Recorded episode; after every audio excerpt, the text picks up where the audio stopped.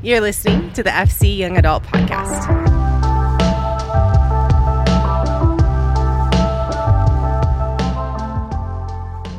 What is going on, you guys? Hope that you are doing well. Hey, this is going to be most likely the last podcast of 2022 um, as we wrapped up our final regular service last night at Young Adults. And uh, it's a standalone message.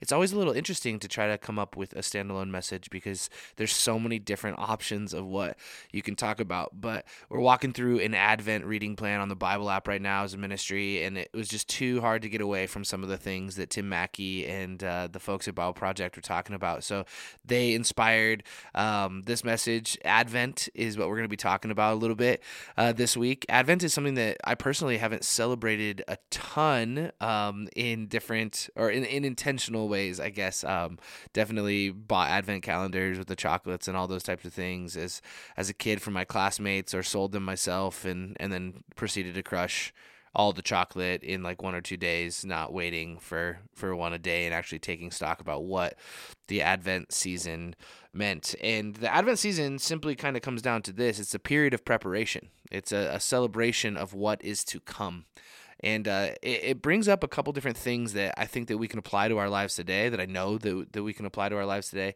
Um, and so we're gonna look at a couple different words, lots of scripture, um, and see how we can engage with those things as we walk out not just this season, but also how we walk out uh, the lives that we are living. So. A word that we have to look at as we think about Advent is the word anticipation. For thousands of years, the Jewish people waited for what was to come. They knew that there was a promised Messiah. They knew that there was a soon coming king, that there was this tangible anticipation that they lived for or lived with for what could be. And so I want to ask this question to start Am I living, are we living lives of anticipation? Are we living lives of anticipation? The truth is that no matter what life looks like right now, it will not be like this forever maybe you hear that and you're really encouraged because life is not what you want it to be right now. And you kind of feel like you're in a valley or a dark place. And you're like, thank God that this isn't what life is going to be like forever. And then there's some of us who feel like we're in really good seasons. It's seasons of growth, health. Um, we we just feel like it's it's good relationally, vocationally, whatever it may be and we hear the phrase life's not going to be like this forever and we we can get discouraged because we just want to stay here. If life could just be like this forever then we would be pretty happy with that. But the truth is that life will not be like this forever that life is made up of seasons. And sometimes those seasons last for days or weeks and sometimes they last for years. But we cannot get away from the fact that life will not be like this forever. Life is constantly moving is constantly shifting and it's full of those different seasons. So, what can we do and how can we anticipate within those seasons? How can we engage with anticipation in the midst of whatever season we may find ourselves in? The first way is that we can anticipate that pain will not last forever. We can anticipate that pain will not last forever. Romans chapter 8 verse 18 says, "For I consider that the sufferings of this present time are not worth comparing with the glory that is going to be revealed to us." The, the suffers of, sufferings of this present time are not worth comparing with the glory that is going to be revealed to us. Unfortunately, our human lives are going to be filled with plenty of things that we wouldn't have signed up for whether it was physical pain, sickness, relational brokenness, self imposed trauma, or trauma that was imposed onto us by someone else. Life is difficult. Life is, is hard. It wasn't supposed to be this way, but but when sin entered the world, it wreaked havoc on what our lives were going to be because our humanity, our human brokenness has caused in us uh, brokenness. Our our brokenness has caused brokenness in other people, and uh, this is not the way that God had intended it. But this is the way that God ha- or the way that it is until God returns and makes things perfect. And so we have to understand that we can anticipate that the pain that we may be feeling right now will not last forever. Because Paul, writing to the church in Rome, is steadfast in his belief that present sufferings don't even hold a candle to what God is going to do. Paul is talking about his present sufferings, he's talking about the present sufferings of the church in Rome.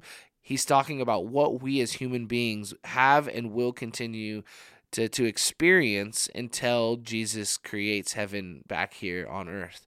And so we have to understand that our present sufferings do not hold a candle to what is going to do. And if we believe that God is truly in control, then we get to live with an expectation and anticipation of what is to come. If our life is difficult and full of tribulation, we do not have to camp in the mindset that says this is how it will always be because scripture is crystal clear that what is cannot compare to what is going to be. And if we believe that that is true, if we believe that what is cannot even compare to what is going to be, then we also must believe that this is true as well that we can anticipate not just that pain will not last forever, but we can anticipate that the good is just a glimpse we can anticipate that the good is just a glimpse. I know that it can be really easy in seasons of joy and growth and health to want to just stay here, but our current season isn't the finish line, it's just a leg of the race there's a posture that is displayed in the book of Micah by the by the prophet Micah that, that I want so badly to have a posture in my own life, that I want so badly to be a posture of our community at FC Young Adults. Like I want that so bad. And in Micah chapter 7, verse 7 simply says this it says, But I will look to the Lord. I will look to the Lord, and I will wait for God, the God of my salvation, because my God will hear me. My God will hear me so that when we think about having anticipation that God is the good is just a glimpse, we can we can believe and, and stay in the truth that, that each of us would know that God is capable to do more. God is capable to do more, that the good is just a glimpse. About 10 years ago, um, I was an intern here at the church and we were in a staff prayer and uh, it was just a really incredible season of life. I, I was an intern. I was wrapping up um, my internship, and then I had been offered a, a part time job here at the church, which I was not expecting, but I was super excited for. My wife Larissa and I were expecting our firstborn um, in just a couple months, and man, it was just it was just such a beautiful season. Like it was just like man, everything's adding up. Like God is faithful. Like I just felt so good. And we were sitting in a staff prayer, and we circled up in a couple small groups, and um, we. Uh, we talked about what was going on in our lives. And uh, they got to me and they're like, "Hey, what what could you use prayer for?" And I was like, "I'm just thankful. I just want to like just have a prayer of thankfulness. Like all of these different things are just going right. Like life is just good. It was just one of those unique seasons where where it didn't feel like there was anything dragging me down or or whatever it may be. And and so we start to pray, and, and a guy starts praying for me that I uh, worked with, and just an ama- amazing friend, and he starts to thank God for all these things. He just starts to list all those different things. Like, thank you, Lord, for the job opportunity. Thank you so much for his wife. Thank you so much for his his soon to be child. Thank you so much for for all of these things. Just listing it off. And then he pauses and he says, But God, do more.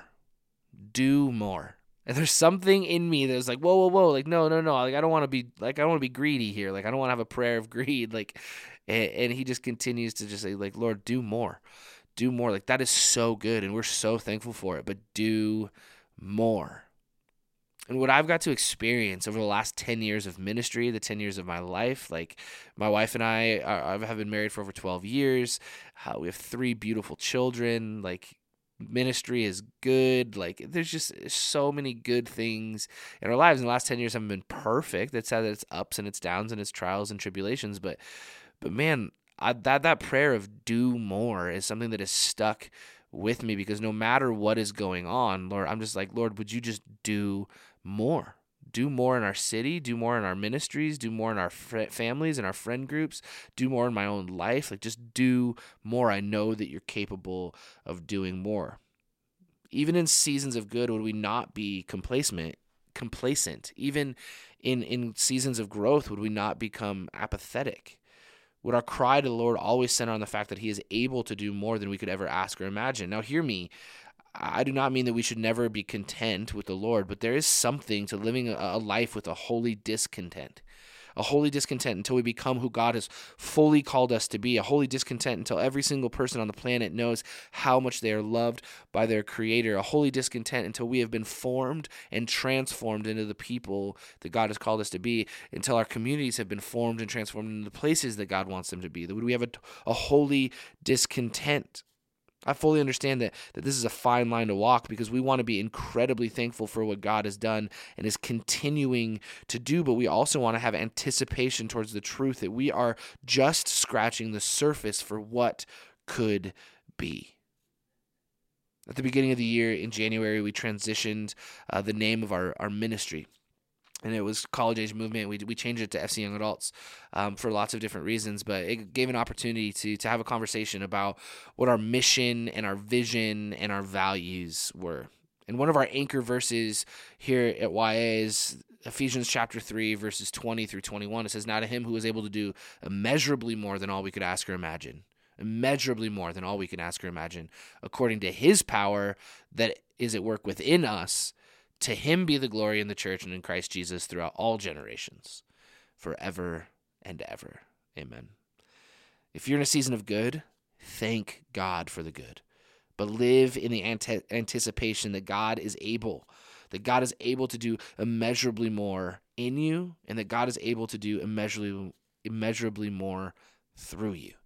So in this season of Advent, we get to, to live with anticipation, and that anticipation can be and should be rooted in another word that Christmas uh, often brings up, that the Christmas season often highlights, and the, word is hope. The Bible Project uh, that we talked about at the beginning of this has an amazing word study video on biblical hope, and I would really encourage you to go check that out. And one of the statements that they make in the video is, is what I want to use as one of our sermon points is that, that biblical hope is based on a person – not on our circumstances. Let me say that again. Biblical hope is based on a person, not on our circumstances. We have to lock that into our minds and our spirits, our souls, like that we would understand that we have hope in what the future is going to look like, not because we have determined that the things going around us indicate that we should. Right? We look at the world around us and we, we, we pray, like, on earth as it is in heaven, Jesus, like, would you come? And we look around our world and we're like, this doesn't feel like heaven. There is division and brokenness and pain and suffering, and there's so many different things going on in our world. And if our hope is attached to our circumstances, if our hope is attached to what is going around us, it does not indicate that there should be any hope at all. But our hope is not attached to our circumstances. It's not rooted in the things going around around us, but because we are rooted in Jesus in the hope that He provides. It's important. It's so important that we understand that hope is not optimism. Hope is not optimism. Hope is deeply rooted in the faith that we have in Christ, that Jesus is the Messiah. The king that the Jews believed would come did come. And we believe that he came and we believe that he's coming again. So we don't look at the world around us and attach our hope to circumstance. We attach our hope to Christ because he is our hope. Hope is a purpose, person. As we walk through this Advent season, my prayer is that we would anchor to hope filled anticipation. Hope is mentioned well over a hundred times throughout Scripture. It's a virtue that we get to cling to when we follow Jesus. And Scripture is really clear about the why when it comes to our hope.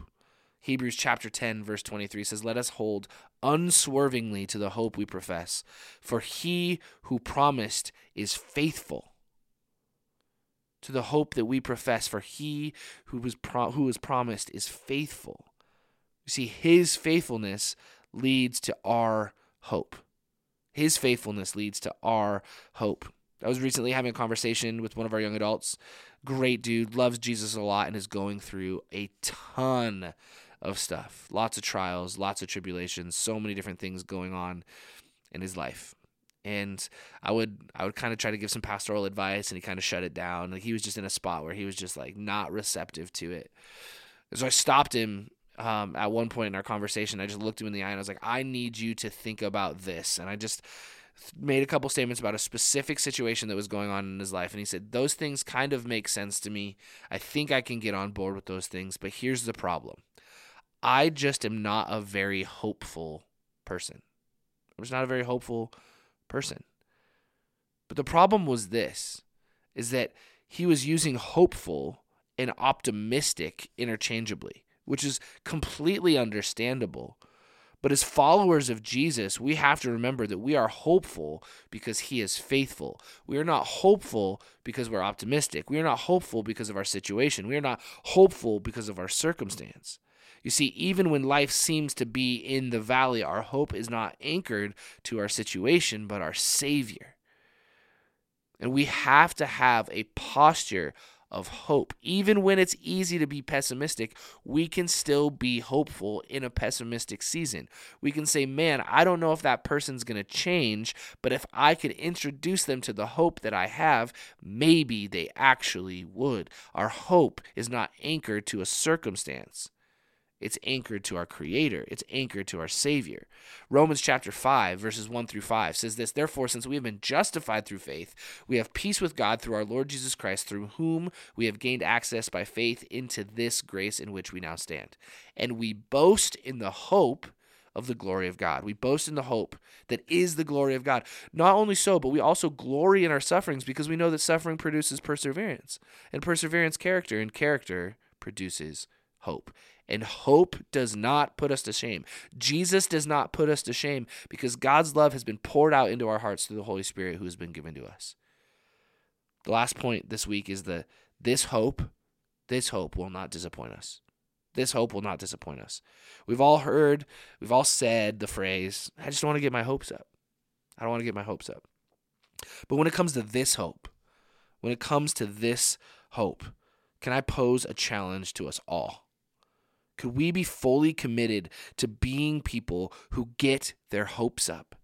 That when it comes to Jesus and when it comes to this hope and what he is doing and wants to do in us and through us, we would be unashamedly hopeful. I'm not saying optimistic, I'm saying hopeful, hope filled people. People that look at Jesus and say, I am anchored to who you are, not what my situation is. I'm anchored to who you are, not what the world around me is doing. I'm I'm anchored to who you are, not the circumstances that would indicate whether or not I should be hopeful or not. But that in all circumstances we are hopeful because this hope, Jesus, will not disappoint us. 1 Peter chapter 3 verse 15 says, "But in your hearts revere Christ as Lord." and always be prepared to give an answer to everyone who asks you to give the reason for the hope that you have. Always be prepared to give an answer to everyone who asks you to give the reason for the hope that you have. And it says, but do this with gentleness and respect. And our answer, our answer for the reason that we have hope can simply be this I have hope because it is not attached to my situation. I have hope because it's attached to my Savior. I have hope because He is alive and He is active. And what that means is that my hope is alive and active as well. Thank you for listening to the FC Young Adult Podcast. If you are in the Billings area, we would love to see you at our in person gatherings on Tuesday nights at 7 p.m. If you're unable to attend in person, there are always ways to engage online. Follow along through Instagram at faithchapel.ya or find our ministry page at faithchapel.cc. You are loved.